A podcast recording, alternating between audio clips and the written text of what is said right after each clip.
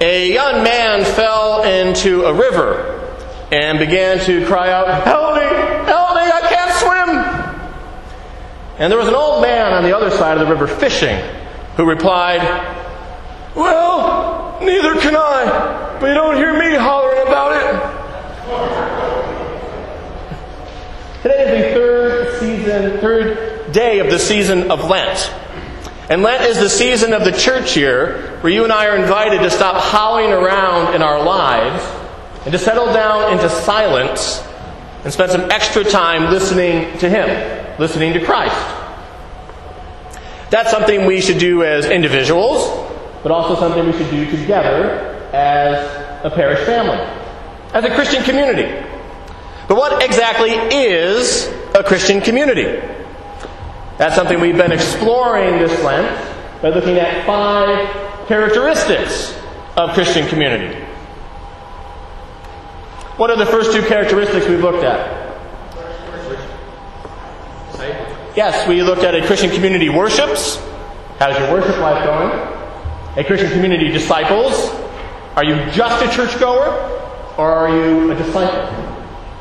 And today we are looking at a forgiving community. A Christian community forgives. Repeat after me. Forgives. In today's gospel lesson, we just heard from our own St. John, chapter 2, is a story that is both famous and, dun dun dun, infamous. The story of Jesus clearing out the sacrifice sellers and the money makers from the Jewish temple. Now it's famous because it's so well known. It's infamous, dun dun dun, because some people are disturbed to discover that Jesus was not always meek and mild, but could be impassioned when an injustice was taking place. But what does Jesus clearing out the Jewish temple have to do with forgiveness? Well, in the first century in Israel, the temple was the place to go to make your sacrifice to God and thus to be forgiven by God. The Jewish system in the Old Testament included animal sacrifice. Bah. Forgiveness was achieved through the shedding of blood.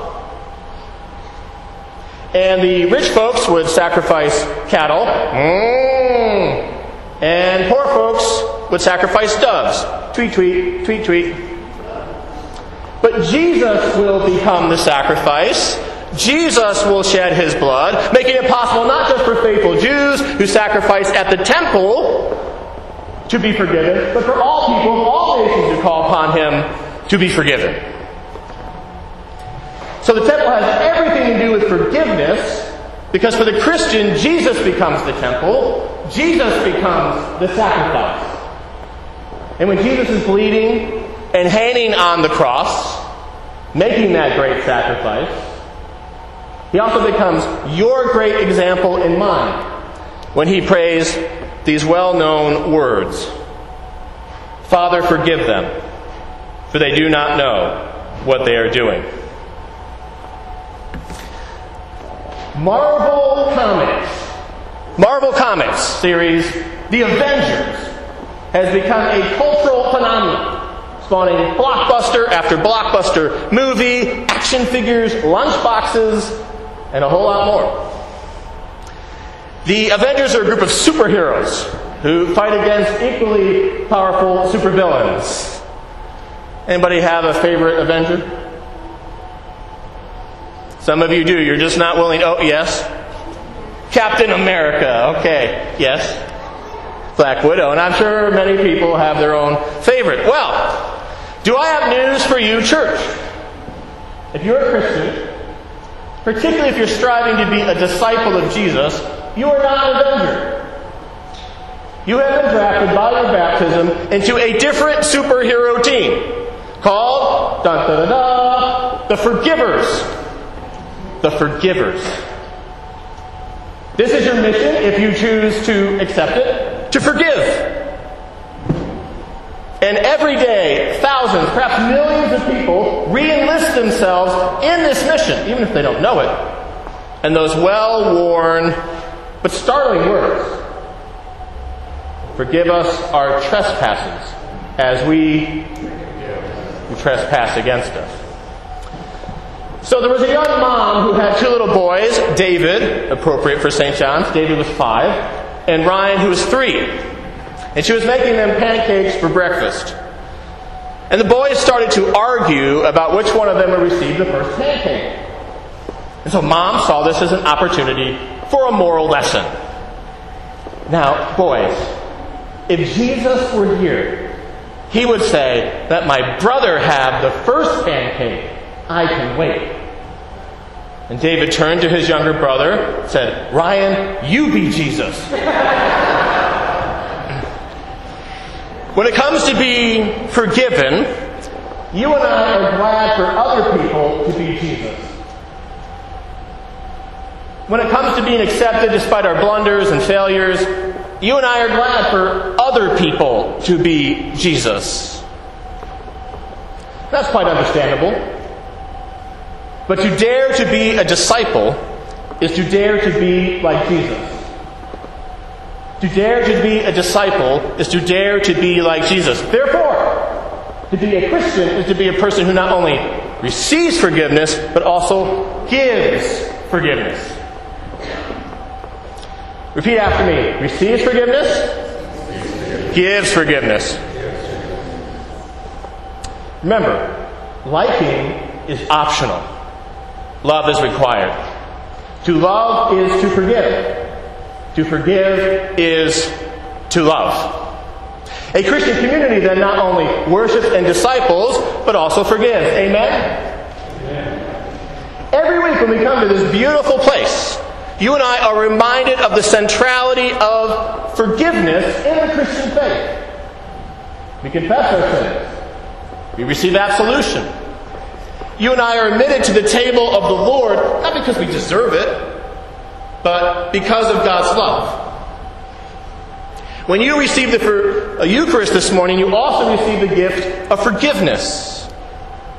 And it's a gift that you are to take with you into your week into your family life, into the regular bumps and bruises of human relating. One of the ways to test whether you have made a good Holy Communion is whether your communion with others that week was more loving and gracious. The Eucharist does not end with thanks be to God, but continues as you love and serve the Lord at work, at home, at school, and wherever you may go. Speaking of superheroes, we have something better in the Christian faith. They're called saints. Real people. Let's hear from one of them who is probably more well known because she is more recent Mother Teresa. She writes, quote, People are often unreasonable and self centered. Forgive them anyway. End of quote. Now I'm going to give you a statement. You tell me whether the statement is true or false. Womaning up or manning up to give and receive forgiveness is often not easy. Yeah, that's true with a capital massive T. Often the only way that you and I can forgive is with God's help. For the Christian, forgiveness is a divine human partnership. And if you've been terribly hurt, if You've been really hurt. Forgiveness will often be a process. It will often not happen overnight. It will often be difficult. But with God's help and the help that God can provide through others, it can happen. You can forgive. You can be free. So, are you an avenger or are you a forgiver? Are you an avenger or are you a forgiver? Ask your neighbor that question. Don't be shy. St. John's, St. John's is one of the many forgiveness centers here in Dubuque. Who needs forgiving in your life? Who needs forgiving in our parish family? Who needs forgiving in our city? Who needs forgiving in our world? That's one thing disciples of Jesus should be hollering about. Forgiveness, forgiveness, forgiveness. By God's grace, may St. John's, may we grow in that characteristic. And may you and I grow in it as individuals. Be a disciple. Forgive. Amen.